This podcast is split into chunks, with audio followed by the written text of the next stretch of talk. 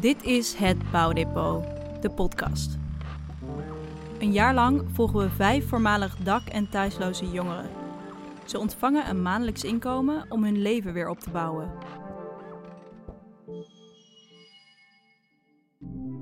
Welkom terug bij alweer de achtste aflevering van het Bouwdepot, waarin we een kijkje nemen in het huis van Gino. Shaburni vertelt hoe het is om zelfstandig te wonen en we het met Iman hebben over het bouwen aan een netwerk.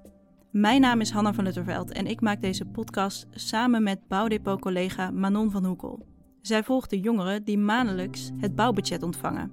En samen interviewen we ze over verschillende thema's. Elke aflevering spreek ik ook met een expert die ons nieuwe inzichten geeft rondom de opgehaalde verhalen. In de vorige aflevering gingen Manon en ik thuis op bezoek bij de jongeren en spraken we ze over het leven na het bouwdepot en hun toekomstdromen. Dat ik gewoon een man heb en kinderen heb en dat ik uh, heel veel tijd aan hun kan spenderen. Het bouwdepot heeft me al geholpen met richting betere toekomst gaan. Nu denk ik van, uh, ik heb een nieuwe uitdaging nodig, dus dan wil ik het nu inzetten in paardrijden. Deze toekomstgesprekken hadden we bij de jongeren thuis, waardoor we een kijkje kregen in hun woning. Zo woont Gino in een appartement op de achtste verdieping met een groot balkon. Een woning die hij via NEOS, de organisatie die hem begeleidt, kon krijgen. Hij liet me zijn uitzicht zien vanaf zijn balkon. Nou, uh, doe maar deur open. Oh, wacht, moet je even boven. Niet verkeerd. Als het zomer is, als het goed is, maar dat weet ik niet zeker meer, want ik heb nooit uitgetest. Als ik dan daar ga staan, daar in het hoekje, dan kan ik daarheen kijken. En als het goed is, is daar de uh, zonsondergang. Dus daar heb ik dat ook nog van mijn uh, balkon. Gino is bezig met het bouwen aan een thuisgevoel. In het begin van het bouwdepot kreeg Gino namelijk zijn eigen woning. Maar een dak boven je hoofd, een huis, is nog niet hetzelfde als een veilig warm thuis. Laten we beginnen met een vloer. Ja, ik heb nog geen vloer. Ik, ik leef nou op beton. Dus ik heb wel gewoon wat meubels kunnen krijgen hier en daar. Maar ik moet eerst nog de muren gaan verven, de, de vloer erin leggen. Maar dan moet ik weer iets meer geld aan de zijkant van zetten. Maar ik moet ook nog een fornuis hebben, een stofzuiger en al dat gedoe. En dat kost heel veel geld. Het is gewoon niet al te comfortabel nu. In zijn appartement staan een aantal tweedehands banken en stoelen. En in de hoek staat een klein bed. Ja, die heb ik hier en daar kunnen krijgen. Bijvoorbeeld de bank is van mijn bovenbuurvrouw en zo. En uh, andere spullen is dan weer van een bepaalde kringwinkel. Die is weer gekregen van mijn leraar.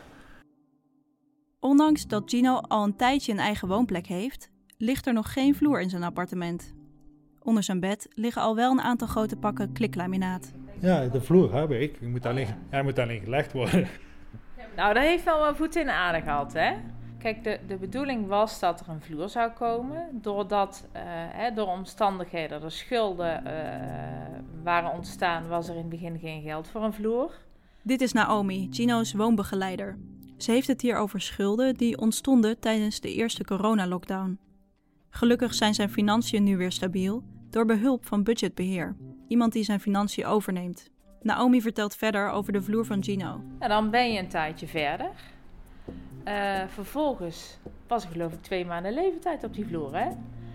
En toen hebben we uiteindelijk hebben we hem samen opgehaald met de bus. En een soort van uh, feestmomentje, foto gemaakt. Joepie, hij is binnen. Maar nou ligt hij naar mijn zin te lang hier te liggen. Om de vloer te kunnen leggen heeft Gino eigenlijk nog hulp nodig. Hij weet niet zo goed waar hij moet beginnen. Hij probeert nu contact te zoeken met een oom om te vragen of hij kan helpen met het leggen van de vloer. Voor veel jongeren die op zichzelf gaan wonen, springen ouders en andere mensen in hun netwerk nog even bij om bijvoorbeeld spullen te vervoeren of te helpen klussen. Maar Gino heeft dat netwerk niet. Om beter te begrijpen wat een thuis voor deze jongeren betekent, sprak ik digitaal met gedragsdeskundige Coline van Nunspeet. Zij ondersteunt tijdens het bouwdepot-traject de begeleider van Rami. Rami is een van de jongeren die een bouwbudget ontvangt, maar die we al een aantal maanden niet meer opnemen voor de podcast, omdat het zijn bouwproces in de weg zit. In de volgende aflevering zullen we hier wat dieper op ingaan, maar voor nu laten we gaan luisteren naar Coline. Mijn uh, hart ligt heel erg bij uh, de dak- thuisloze jongeren. En ik uh, werk met mijn eigen bedrijf, uh, ben ik als gedragsdeskundige, word ik ingevlogen om te praten over uh, als er trajecten zeg maar, vastlopen of op, op grotere, op beleidsniveau, wat er gedaan kan worden om dak- en thuisloze jongeren sneller een, een prettig en stabiel leven te geven. Het bouwen aan een thuisgevoel is nog niet zo makkelijk als je in eerste instantie zou denken. Ze legt me uit wat het verschil is tussen het hebben van een huis en het maken van een thuis. Ik denk dat het voor iedereen wel duidelijk is dat wat een huis is. Een huis is uh, iets waar je achter de voordeur, daar kan je zitten, dat is van jou, daar kan je slapen en daar kan je zijn. Um, maar ik geloof dat wat iets een thuis maakt, is iets waar je altijd op kan terugvallen. Dus altijd een plekje waarbij, als het even te veel wordt, dat je even kan terugtrekken. Maar ook een plek waar je de mensen kan uitnodigen die je graag in je huis wil hebben. Een, een, plek die je warmte geeft, die je troost geeft als je verdrietig bent, die je kalmeert als je boos bent, die je uh, kan veranderen uh, naarmate jij als mens groeit. Dus wat je heel vaak ziet is dat het aan het begin zijn het allemaal bij elkaar gevonden spullen. En naarmate ze zichzelf psychisch steeds meer dicht bij zichzelf komen en hun eigen identiteit ontwikkelen, dat ook het huis steeds meer een, een weergave wordt van wie zij eigenlijk als mens zijn. Manon ging op bezoek bij Shaburni thuis, waar hij haar de spullen kon laten zien die hij door het bouwbudget had kunnen kopen. Maar voor Shaburni betekent bouwen aan een thuis niet alleen materiële spullen, maar ook het leren zelfstandig te kunnen wonen. Zo vertelt hij dat hij perfectionistisch is en dat hij daardoor moeite heeft met huishoudelijke taken. De afwas staat hem vaak in de weg, want alles moet echt brandschoon zijn. En als Shaburni gaat koken, dan kan het hem wel eens vijf uur duren. Hierdoor komt het vaak voor dat hij eten bestelt. Hij vertelt hierover in een gesprek met Manon en Anna, zijn begeleider. Het enige waar ik echt tegenaan loop is dat continu, zeg maar, eten kopen, eten bestellen. En dat komt omdat je ook echt niks makkelijks hebt in huis wat je makkelijk kan klaarmaken. Het duurt ook echt super lang. En dan als je honger hebt, dan denk je van ja, als het zo lang duurt, kan ik dan beter eten bestellen. Maar ja, op lange termijn wil ik wel gezond leven. Dus dat botst een beetje met het korte termijn. En ja, als ik zeg maar gewoon een vriezer heb, dan doe ik alles van tevoren. En bijvoorbeeld als ik een grote koelkast heb, dan heb ik natuurlijk ook gewoon beleg al thuis. Nou ja, het is natuurlijk ook een kwestie van plannen. En je, ook al heb je geen grote koelkast en ook al heb je geen echte noemenswaardige vriezer, dan nog kan je na je stage naar de Albert Heijn gaan en uh, wat spullen kopen, broden voor de lunch van de volgende dag. En dat inderdaad meenemen. Dus ook dat is een onderdeel plannen. Ik vind het wel heel begrijpelijk dat, dat je nu je ietsje ruimer in het geld zit ten opzichte van de afgelopen jaren. Uh, dat je het ook uh, een vorm vindt van voor jezelf zorgen of lekker luxe. Uh, van het kan gewoon, het kon eerst niet. En oh wat heerlijk, het is hier binnen handbereik en, en ik heb nog geld op mijn rekening, dus ik kan het kopen. Maar ik hoop natuurlijk wel dat je, dat je ook inziet dat daar uiteindelijk wel echt heel veel geld naartoe gaat. En, en als je dat uh, ja, als je daar wat kritischer naar kijkt, dan had je al lang een goede koelkast of vriezer kunnen kopen. Dus je, je, je werkt jezelf soms een beetje tegen. Gedragsdeskundige Coline vindt het verhaal van Shaburni en Anna eigenlijk best herkenbaar en vertelt waar het volgens haar vandaan komt. Je hebt uh, te maken inderdaad met een stukje korte termijn. Dus uh, het is allemaal in de overlevingsstad. Het gaat meer om vandaag dan over een maand. Of wanneer heb ik nog geld over. Maar wat ik ook heel veel zie bij deze jongeren, is dat ze nooit hebben geleerd om naar hun eigen lichaam te luisteren. En dat heeft ook te maken weer met het stukje overlevingsinstinct. Want wat gebeurt er in je lichaam? In je lichaam gebeuren emoties. In je lichaam gebeuren heb ik trek, ben ik moe, uh, heb ik het koud, heb ik het warm. En het fascinerende hoeveel jongeren je wel niet met uh, korte mouwen ziet lopen in de winter, omdat ze gewoon niet voelen dat ze, koud, dat ze het koud hebben. En zo gaat het ook met eten. Eén, je bent korte termijn. En al die jongeren die gaan pas eten als ze echt bijna omvallen van de honger. Wat ook nog eens heel slecht is voor je, voor je eigen gezondheid. Plus, en deze neem, zie ik ook bij alle jongeren, zij gaan door, door, door, door. Omdat zij het gevoel hebben dat ze nog heel veel in te halen hebben. Dus ze stoppen niet even op het werk, want ze denken: ik moet nog beter mijn best doen, want ik moet nog veel inhalen. Ze gaan niet stoppen met, uh, totdat ze uh, alles op een rijtje hebben. Dus ze moeten voor school dingen doen. Het is zo ontzettend veel en ga maar door, door, door. Uh, ja, dan vergeet je te eten totdat je bijna omvalt. En dan ga je bestellen, want dat is veel sneller. En je hebt geen energie om te koken. Een fijn thuis is dus een plek waar je de ruimte vindt om tot rust te kunnen komen. En de tijd kan nemen om voor jezelf te zorgen. Om dat op te bouwen is een positief sociaal netwerk volgens Coline erg belangrijk. Als je kijkt naar de onderzoeken die gedaan zijn naar Housing First in uh, uh, Amerika, blijkt dat uh, van alle verschillende variabelen die je hebt, die jou als mens een mens maakt, dus geld, werk, een huis, van alles en nog wat, blijkt dat de, de, eigenlijk de enige grootste succesfactor dat is als iemand een goed positief stimulerend sociaal netwerk heeft.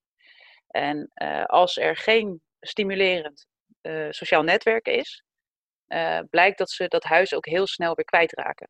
Je hebt mensen nodig die jou tonen hoe jij stabiel kan blijven in het leven. En als je heel veel instabiele factoren in je omgeving hebt, blijf je het ook kwijtraken.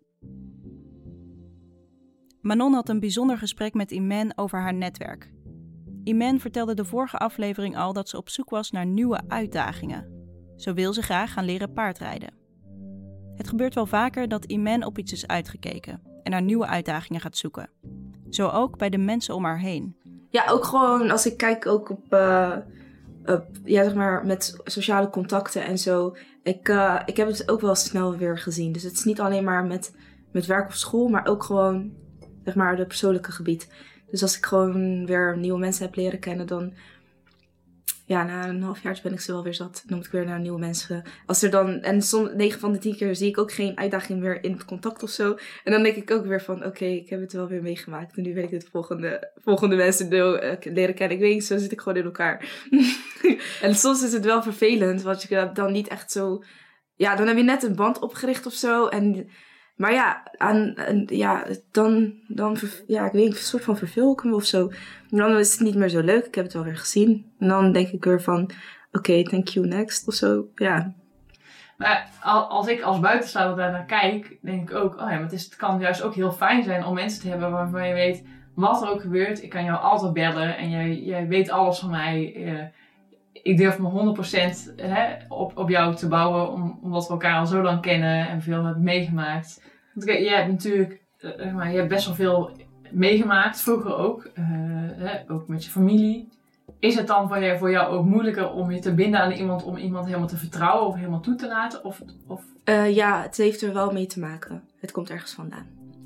De, de mensen met wie ik omga, die zijn niet zo, zijn wel met hun toekomst bezig maar in hun hoofd en niet per se in hun handelen. Snap wat ik bedoel? En dat is soms heel lastig, om dan, dat jij dan zo op je doelen afgaat en je soort van een beetje je, je doelen najaagt en de rest van jouw omgeving niet. En dan kunnen ze daar wel eens jaloers over worden of um, weer denken van, ja, waarom lukt het jou wel en ik niet? Kunnen ze weer onzeker door, uh, erdoor worden en dan zit ik weer in een, ja, hoe zou ik dat zeggen? Uh, je wil eigenlijk ook van vrienden dat die jou ook af en toe inspireren of motiveren. Of wat, dat jij een keer kan optrekken aan iemand anders in plaats van dat jij altijd degene bent die een stapje vooruit Ja, precies. En als we kijken nu naar de komende tijd, hè, hoe zou je dat netwerk kunnen vinden, denk je?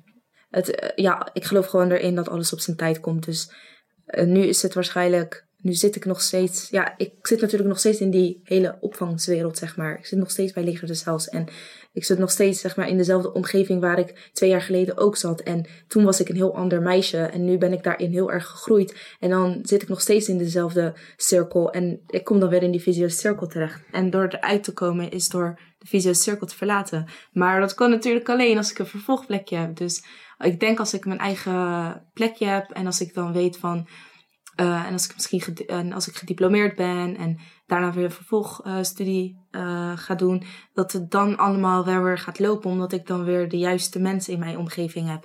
Dus ik denk ook dat het um, ja, gewoon een omgeving is waar ik eruit moet. Ja, ik denk dat dat het is. Nou, ik vond het ook wel heel mooi toen je in het begin van het gesprek zei van, ik ben echt toe aan een hobby. Dat, dat zijn natuurlijk ook dat zijn ook plekken waar je andere mensen kan ontmoeten. Dus ik denk ook dat het super mooi is dat je daar nu ruimte voor begint te krijgen. Want om niet ja, alleen maar te focussen op uh, werk of, je, of een woning, maar ook gewoon dingen die je gelukkig maken en die je plezier geven. En dat je daar misschien hopelijk ook wel weer mensen in kan ontmoeten. Ja, klopt. Ik denk dat dat ook een beetje mijn grootste doel is waarom ik een nieuwe hobby wil uitoefenen. Voor mijn uh, uitdagingen, maar ik denk ook gewoon voor een nieuwe omgeving. Dat zou ik wel fijn vinden. Ja. Een nieuwe omgeving of een andere woonsituatie kan Iman misschien wel helpen om uit deze bubbel te komen en andere mensen te ontmoeten om zo haar netwerk te vergroten. De nieuwe uitdaging om te gaan paardrijden is ze ondertussen aangegaan en ze heeft haar eerste proefles al achter de rug. Hoi Manon, Iman hier. Ik uh, dacht ik stuur je nog even een memootje, want uh, ik zou je natuurlijk laten weten hoe mijn paardrijles is gegaan. Maar het is echt geweldig gegaan. Ik heb echt zo erg genoten. Um, ik ga binnenkort echt beginnen met lessen, zeg maar. Dus uh, dan uh, word ik eindelijk ruiter. kan ik mezelf ruiter noemen. En dat was echt heel leuk. Ik moest zeg maar mijn paard gaan um, uh, leiden naar wat hij moet doen. En het begint zeg maar allemaal eerst met het contact maken met je paard. En dat vond ik dus zo bijzonder. Dat ja, je kan er niet gelijk op rijden of zo. Want je moet eerst leren hoe je met paarden moet omgaan. En als je hun lichaamstaal herkent, dan pas kan je erop rijden, zeg maar. Uh, dat heb ik vandaag geleerd. En uh, dat vond ik eigenlijk best wel bijzonder. Want ik had niet in de gaten dat het zo moest gaan. Dus uh, ik vond het wel heel leuk om dat zo te ervaren. Dus ja, dat eigenlijk over mijn paardrijden. Ik hoop dat het allemaal goed gaat met jou en ik spreek je snel. Doei doei! Een dak boven je hoofd, de spullen in je huis, de mensen in je netwerk en de connectie met je omgeving hangen allemaal samen met het gevoel van een veilig, warm thuis. Het maandelijkse bouwbudget helpt deze jongeren om deze stappen te kunnen maken, zodat ze uiteindelijk niet meer thuisloos hoeven te zijn. In de tussentijd heeft Iman een eigen woonplek gevonden en ligt er een vloer in Gino's appartement. Hierover meer in de laatste aflevering, waarin we gaan terugblikken op het hele bouwdepot-traject. Je zal er misschien wat langer op moeten wachten, want eind februari, begin maart, komt hij online. Tot dan.